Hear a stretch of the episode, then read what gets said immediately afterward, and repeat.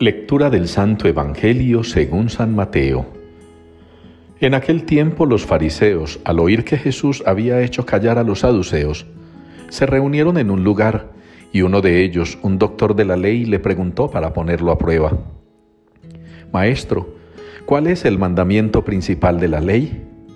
Él le dijo, Amarás al Señor tu Dios con todo tu corazón, con toda tu alma, con toda tu mente este mandamiento es el principal y primero.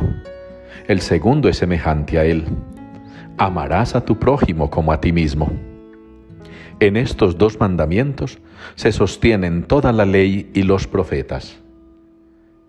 Palabra del Señor. Alaba, alma mía, al Señor. Es la respuesta con la que nos unimos hoy en la liturgia al Salmo 145. Alaba, alma mía, al Señor.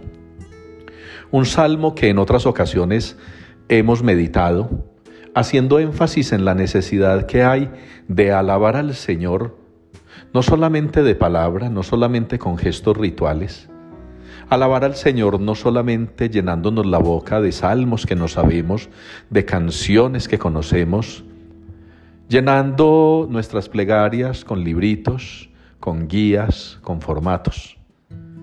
A veces pensamos que alabar al Señor consiste en bailotear, en brinconear, en aplaudir, en gritar, en expresar físicamente holgorio, algarabía. A veces pensamos que alabar al Señor es solamente cuestión de pequeñas obras o acciones pías, no.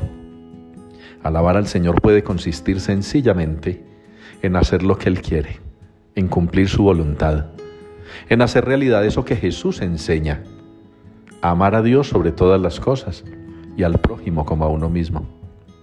Yo conozco muchos católicos, misioneros y misioneras que se llenan la boca diciendo que van de aquí para allá, que son muy importantes, que son imprescindibles, que si no van a tal cosa entonces no funciona, que si ellos no manejan esto entonces no sirve, que si ellos no están en la dirección entonces las cosas no funcionan.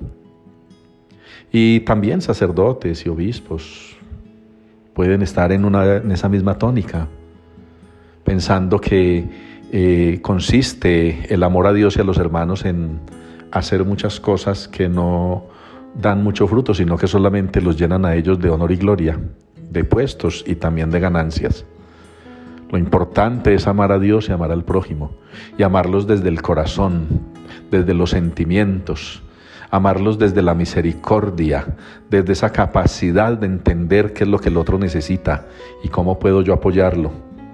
La primera lectura sí nos lo muestra en el libro de Ruth, cómo esta mujer tan especial es capaz de fijarse en las necesidades que tiene aquella otra y capaz de posponer su realización personal o capaz de posponer el, el, emprender nuevos caminos solamente por quedarse allí, acompañando, ayudando, dando fuerza.